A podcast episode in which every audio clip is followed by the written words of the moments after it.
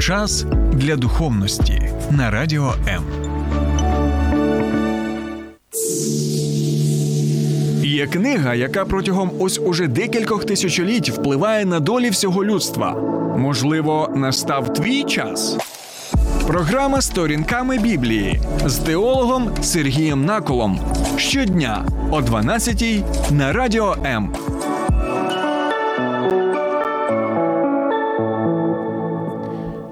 Вітаю, друзі, вас з Днем Незалежності України. Бо сьогодні, 24 серпня, ми продовжуємо нашу боротьбу з загарбником, з окупантом, з Російською Федерацією. І сподіваємося на Бога, на те, що він як допомагав нам з самого початку повномасштабного вторгнення, так і буде допомагати і надалі, бо лише на нього наша уся надія, як ми читаємо в 123-му псалмі допомога наша в імені Господа, який створив. Небо і землю.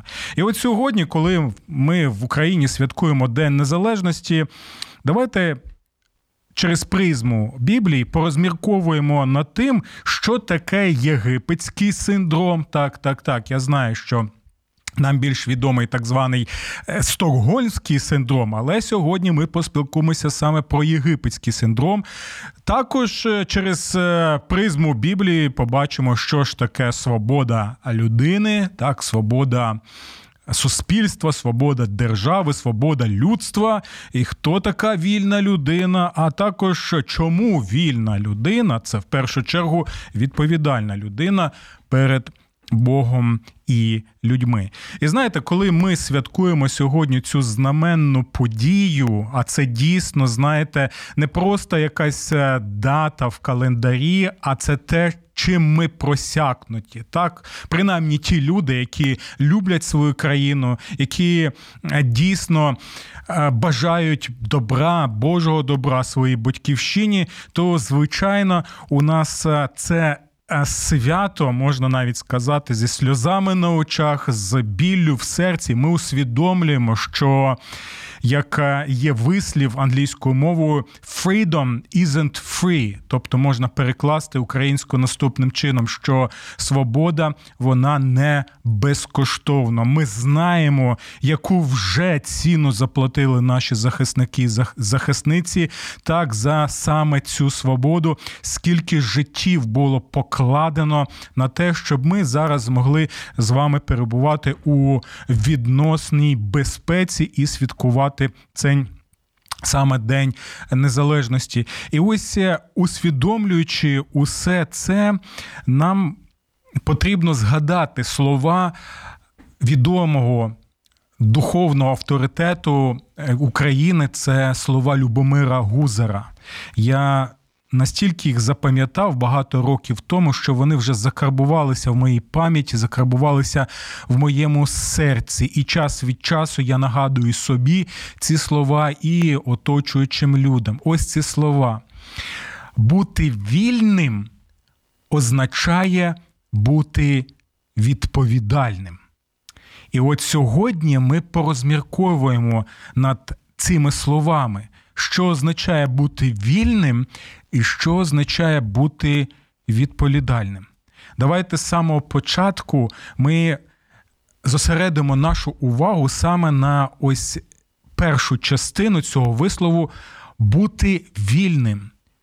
І що означає бути вільним з точки зору саме біблійного вчення? Я знову і знову нагадую, друзі, що для того, щоб побачити, якими нас створив Бог, і для чого нас створив Бог, нам потрібно саме дивитися перші розділи книги буття. Бо там закладена уся Божа програма для усього людства і для кожної людини окремо. Бо саме в перших розділах буття ми можемо побачити, хто ми є в очах Бога. Хто ми є в очах Бога, для чого ми саме створені, так? і також яка в наша мета. І от давайте подивимося чому це настільки важливо, особливо коли ми розглядаємо питання, що означає бути вільним. Бо в першу чергу ми бачимо наступне: Бог створив людей унікальними істотами. Це факт, це аксіома, це Божа аксіома. Ми і самі це усвідомлюємо, коли порівнюємо себе з усім іншим світом, порівнюємо себе з флорою порівнюємо себе з фауною, порівнюємо себе навіть з приматами, так, з тими самими мавпочками, з шимпанзе. Ми це розуміємо, що ми дійсно унікальні істоти. І з самого початку книги буття. Біблія показує наступне: Бог створив людей унікальними, і більше того, друзі, Він створив нас. Слухайте уважно, це була революційна заява в стародавні часи, і це не більш революційна заява.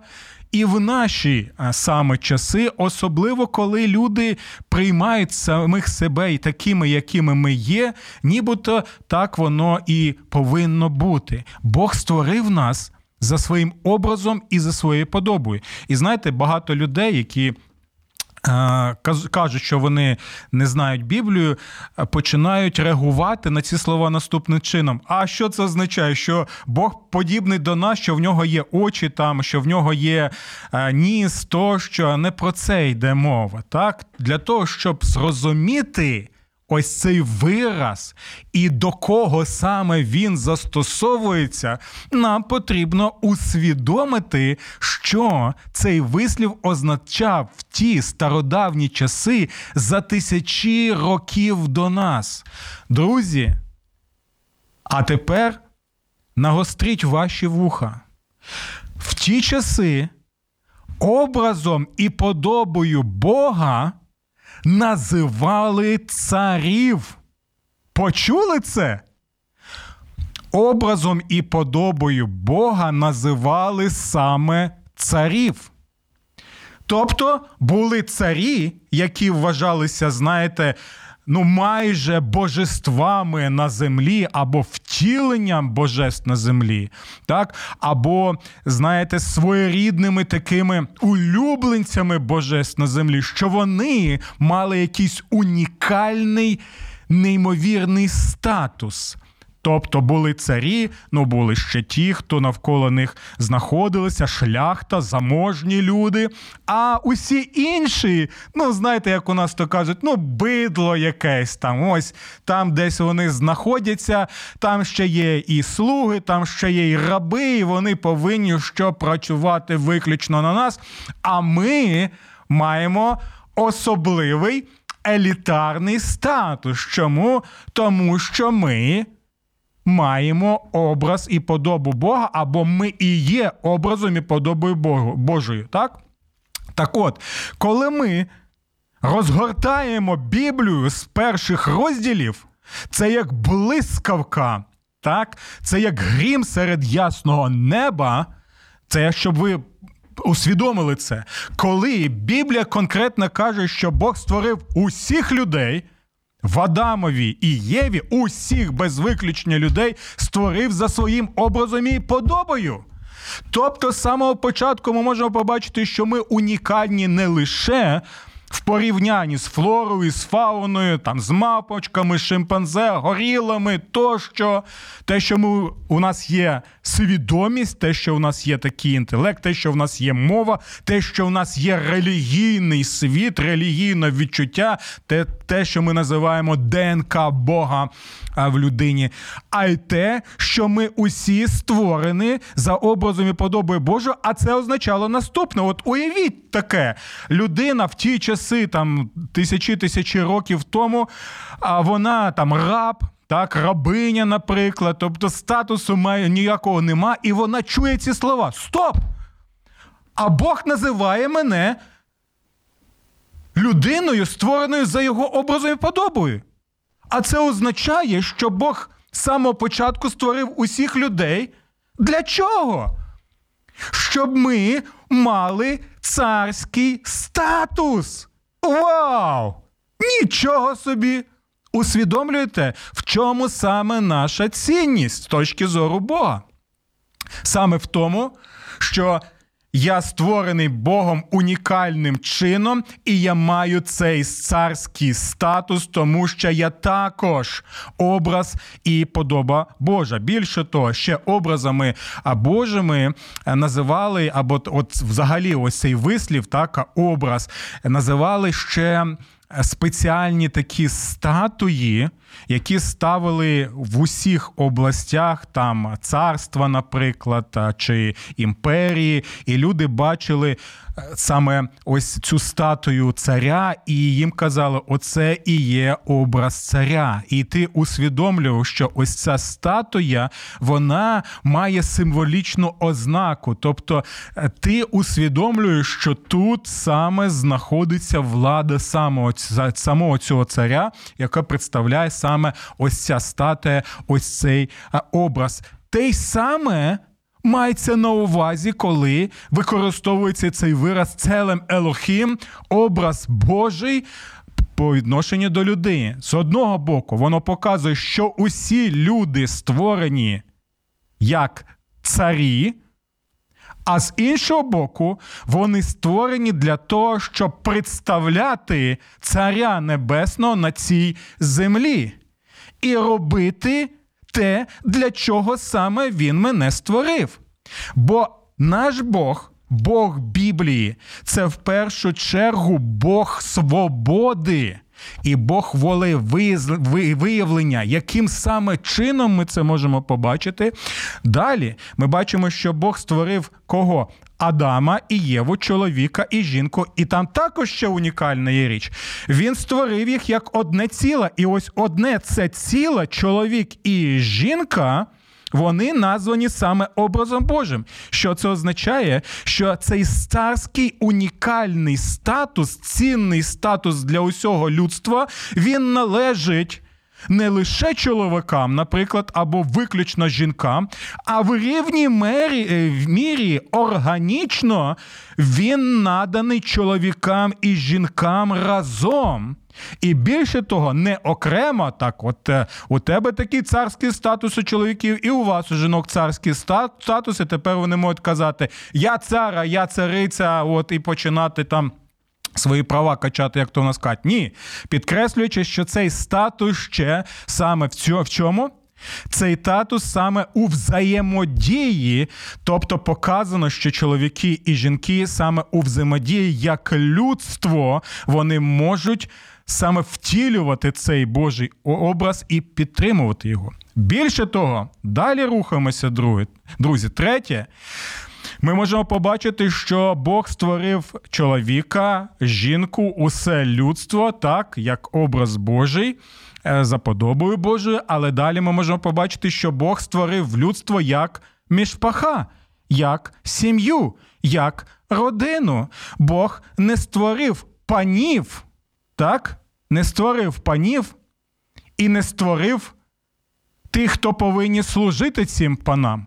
Бог не створив деспота і рабів. Бог не сказав, мій задум в тому, що оці будуть панами, ці будуть рабами, ці будуть холопами, ці будуть такими, ці будуть панувати, пригноблювати, знищувати, окупувати тощо, а ці будуть служити або будуть використані як раби. Тощо ні, ми цього не бачимо. Ми не бачимо цього в Божому задумі. Бог створив людей як сім'ю, як царську сім'ю. І в цій царській сім'ї всі мають царський статус. І всі мають царську що? Мету, царську ціль, царську цінність, царську гідність. Усі разом усвідомлюють, що ми одне людство. Саме в цьому, друзі, і полягає біблійне вчення стосовно того, хто ми є в очах Божих і для чого саме ми були створені. Вільний Бог створює вільних людей без примусу і не для примусу. Він створює вільну родину, він створює вільну сім'ю, він створює вільну царську сім'ю, у якій всі без винятку на рівному е, в рівності мають усе те, що вони отримали від Бога. Для чого? Для того, щоб виконувати саме мету Бога. Оце, друзі, і є саме біблійне розуміння людини. А далі ми бачимо, і Біблія пояснює нам і показує, що сталося, що саме людський гріх він спотворив цей Божий задум, який ми з самого початку бачимо. І коли люди кажуть, що а чому, чому ось так все це трапилося, так? Чому ми так страждаємо? Навіщо Бог це все створив? Ні, Бог це не створив, друзі. Давайте ми усвідомимо це на один раз і назавжди. Так? Бог це не створив. Не вірите? Розгортаєте Біблію і починаєте саме це читати. І далі кажуть, навіщо? Навіщо Бог так зробив, що гріхопадіння сталося? А чи не можна було так створити нас, щоб цього не було? Але, друзі, дивіться, давайте будемо чесними. Ми з самого початку вже подивилися про те, що одна зі складових, одна зі складових, одна з привілеїв статусу Божого образу в людині є що? Є свобода обирати. Бог вільний обирати. Це його прерогатива. Він створює людей за своїм образом і подобою. Це царських людей, царську сім'ю для царської сілі, з царською цінністю, царської гідності. Для чого? Щоб вони також могли вільно обирати. З самого початку я сказав, що Бог наш не є Богом примусу. Бог наш не є Богом, який створює просто якихось там, знаєте, андроїдів, запрограмованих роботів. Чи міг він це зробити? Стовідсотково він може це зробити без проблем так? Але якщо тобі надається такий унікальний статус і привілей, як Божий образ, то невідйомною частиною його є також і що і свобода саме волі. Тому, друзі, і Бог надав цю свободу волі нашим прабатькам Адамові і Єві, і це Божий дар. Так, звичайно, ми могли б існувати просто, знаєте, як е, якісь там овочі. У нас навіть є вислів, ви знаєте, в Україні не будь овочем, але чомусь ніхто не хоче бути овочем. І дивіться, от що я спостерігаю, можливо, ви не. Не погоджуєтесь зі мною, можете зателефонувати до нас в студію або написати під стримом у мене на Фейсбуці. Дивіться, з одного боку, так, ми кажемо. Я хочу жити як вільна людина і сама вирішувати, що і як робити. А з іншого боку, ми починаємо що волати, кричати, казати, чому Бог усе це от. Е, Усе це дозволяє, що відбувається, але нам потрібно нарешті вирішити так це питання, так? Якщо ми звертаємося до Бога, кажемо, чому все це відбувається у нас, але в той же час ми кажемо, ми хочемо жити так, як ми бажаємо, бо в нас є свобода волі. То які тоді претензії можуть бути до Бога? Або ми знову розгортаємо перші розділи книги буття і починаємо усвідомлювати: Стоп! Бог дав мені цю волю, Бог дав мені такий такий статус, Бог дав мені такий привілей, Бог дав мені таке призначення чоловікам, жінкам, всім таким, як одній великій царській родині, для того, щоб я виконував я цілі. А як їх виконувати? Звичайно, це одна з причин, чому існує наша програма сторінками Біблії. Божу волю ми можемо з самого початку і самого кінця побачити саме в Біблії. Ось що ми її читаємо, ось чому ми над нею розмірковуємо. Таким чином, друзі, знову і знову підкреслюю.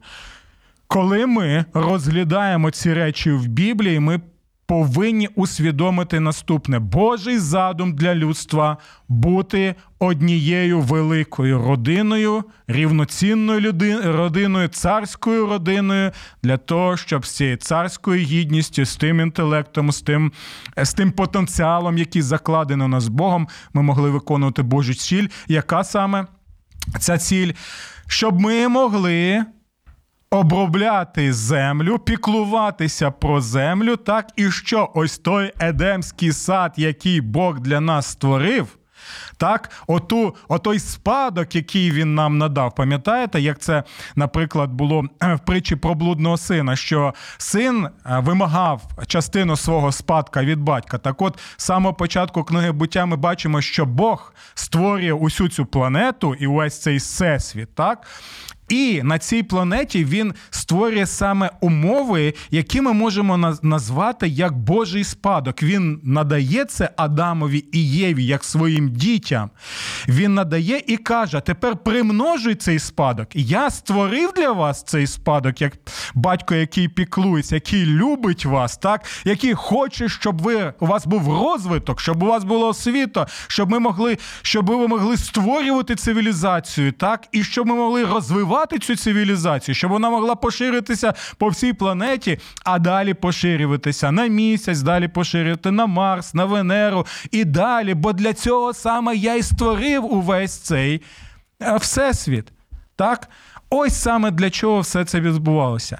І також, якщо ми тоді є Божим образом, то тоді що? Це означає, що нам потрібно піклуватися про цю землю, про флору, фауну, тобто все, що нас оточує, дбайливо як Бог з самого початку піклувався саме про нас. Але знову і знову одне слово гріх, наш гріх, усе спотворив тоді, спотворював біблійні часи і спотворює зараз. Жахливі прояви гріха. Огидні прояви гріха ми бачимо і зараз, особливо під час війни, як ми бачимо і в нашому суспільстві, як ми можемо побачити, якщо будемо чесними, і в нашому житті, а в наших серцях, в наших думках. Добре, друзі, оце той важливий момент, на який нам потрібно звернути увагу. І одним одним з е, біблійних е, текстів, так, який нагадує нам, який є саме Бог, і що він робить тоді, коли народ Божий опинився в рабстві, це є що? Це є текст книги Вихід. Там ми чудово можемо побачити, що є фараон, який є гнобителем, який пригноблює людей, який є окупантом, тому що він захоплює інші території і робить людей рабами. Коли ми можемо побачити, що саме фараон є образом Божий, і нібито й сам божество, а є раби, які повинні працювати на нього. І ми бачимо, що є Бог. Біблійний Бог, Бог, який є не поневолювачем, Бог, який не є тираном, а Бог, який сам вільно, це його було право, вільно, не з примусу, приходить для того, щоб звільнити саме свій народ від єгипетського рабства, і він це робить. І ось тут ми якраз і Зустрічаємося з цим виразом єгипетський синдром. Ми знаємо, що є стокгольмський синдром. Так, це тоді, коли жертви насилля, так або викрадення, вони що вони настільки звикають до своїх викрадачів або до тих, хто звершує над ними насилля, що утворюється психологічний зв'язок або психологічна залежність, і вони не можуть вже нічого з собою робити і готові слідувати за тими, хто над ними знущається. Навіть були такі випадки в концентраційних таборах наприкінці 45-го року, коли вже концтабори були звільнені, але ми могли побачити, що деякі люди з тих концтаборів вони бігли, бігли за своїми охоронниками, які знущалися над ними протягом багатьох там місяців або у деяких випадках років, і благали, щоб вони їх саме не залишали. Але тут ми бачимо наступне, друзі, що от е, ми пам'ятаємо, як ми отримали нашу незалежність, наша країна в 91-му році, 24 серпня, було оголошено про Державний суверенітет України, і ми бачимо, що для багатьох з нас воно просто ну ми отримали це навіть і не очікуючи чого. Якщо інші там політичні дисиденти, вони дійсно е, мали і терміни в ув'язниці, так, або в таборах, там десь у Сибіру. Вони страждали за це, їх переслідували, в деяких випадках їх фізично ліквідували тощо. То для мільйонів українців це було: ну, ми отримали все це. І що нам цим робити? І ось тут ми бачимо цей саме біблійний принцип, що недостатньо вийти з Єгипту, недостатньо того, щоб в тебе просто була назва, ви вільні люди, так, або ви звільнені люди. Ще потрібно щоб Єгипет вийшов з тебе. Знову повторю цю річ. Недостатньо вийти з Єгипту. Важливо, щоб Єгипет вийшов саме з тебе. І ми пам'ятаємо, що нібито Бог все зробив чудово, Бог е, дійсно визволив цих людей, так? Але дивіться, їм потрібно ще було пройти якийсь е, шлях, шлях е, пустелею. І це важливий момент, який показує наступне: що Бог може надавати народам волю, свободу, але в той же час Бог не буде усе виконувати за нас. Бо саме в цьому закладена програма, яка була закладена в нас ще під час нашого творіння. А саме бути вільним означає бути відповідальним. Бог вільний і Бог відповідально ставиться до того, що він створює. Він пообіцяв відновити людство, відновити наш світ. Так, до того стану, як для якого він його створив, так вже без гріха, без смерті, а от, але щось це буде набагато славнішим. Так, то він це виконає, і гарантія в цьому саме смерть Господа Ісуса Христа на Христі і Його Воскресіння з. Саме в цьому є наша надія. І саме це він очікує і від людей. Які а, називають себе вільними, як було саме за часів е, книги Вихід, так? Але що ми бачимо?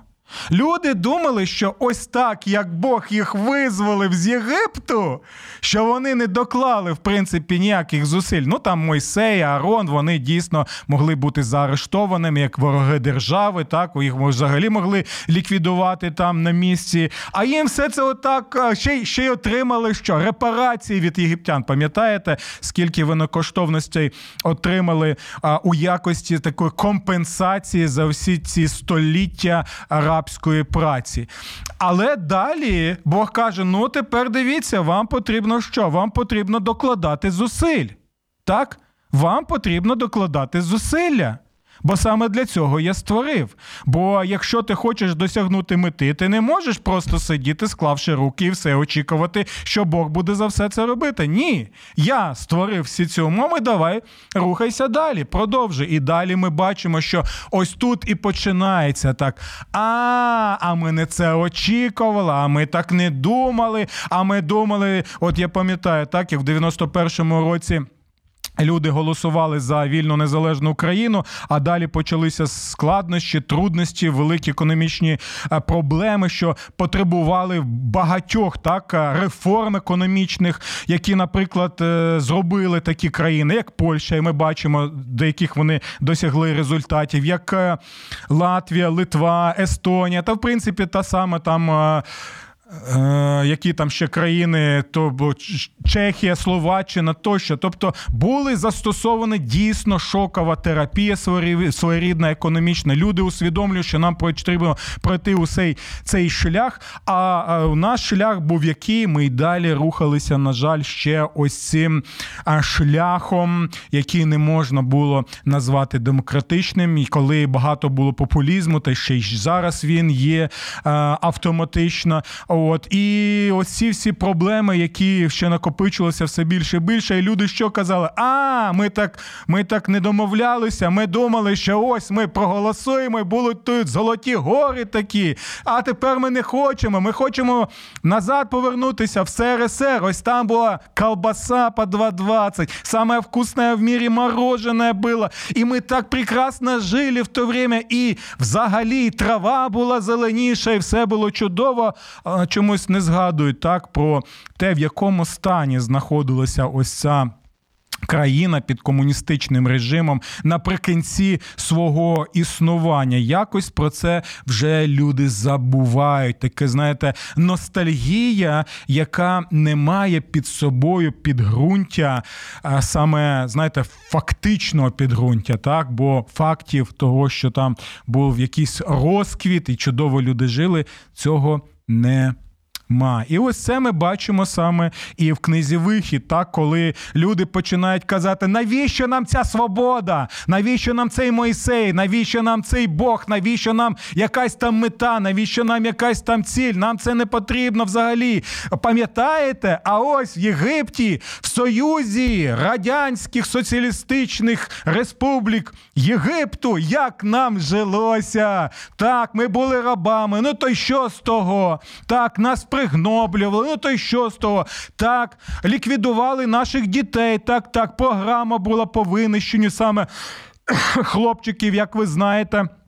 А, От, І це була цілеспробована програма фараона. Так, ми це знаємо, але але у нас було безкоштовне житло, бо була програма безкоштовного житла від фараона. От, А більше того, ми отримували що? Ми м'язко отримували, ми часничок отримували, ми цибулю отримували, ми диньки отримували. А ще більше того, була рибка по 2,20 і саме вкусне єгипетське морожене щербет. Так, по 10 єгипетських копеєк. Ось так люди саме думали. Так, і, на жаль, ми бачимо наслідки, що 40 років, 40 років вони гальмували, гальмували і колами ходили по цій пустелі, так і не вийшовши з неї. Чому? Тому що недостатньо вийти з Єгипту. Потрібно ще і саме те, щоб Єгипет вийшов звідти з тебе, але Єгипет просто так з тебе не виходить якщо він вкорінився в тебе, потрібно ви... що робити? Викорінювати цей Єгипет з себе. І це також процес, процес, який відбувається далеко не завжди швидко, але це саме. Процес. Тому, е, друзі, ось у цих речах ми могли і побачити, е, побачити, що означає вислів Любомира Гузора.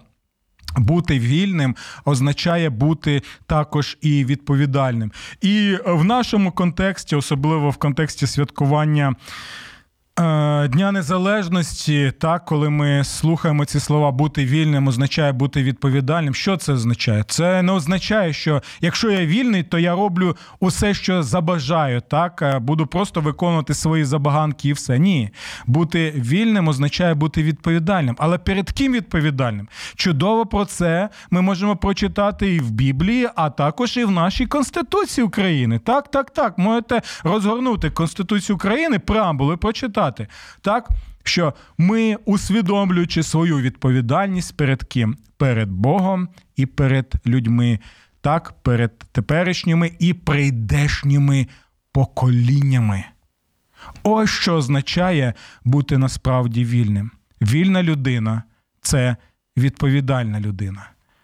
Людина відповідальна перед Богом і перед людьми, яка живе на своїй землі, як ми читаємо в 37-му псалмі, живе на своїй землі, робить добро і Божу правду. Пам'ятаємо про це. І в День Незалежності України, і протягом усього нашого життя. І нехай нам в цьому допоможе Бог, який є не тираном, а яким є визволителем. І ім'я йому Ісус Христос. До нових зустрічей. Сподобався ефір? Є запитання або заперечення? Пиши радіом.ua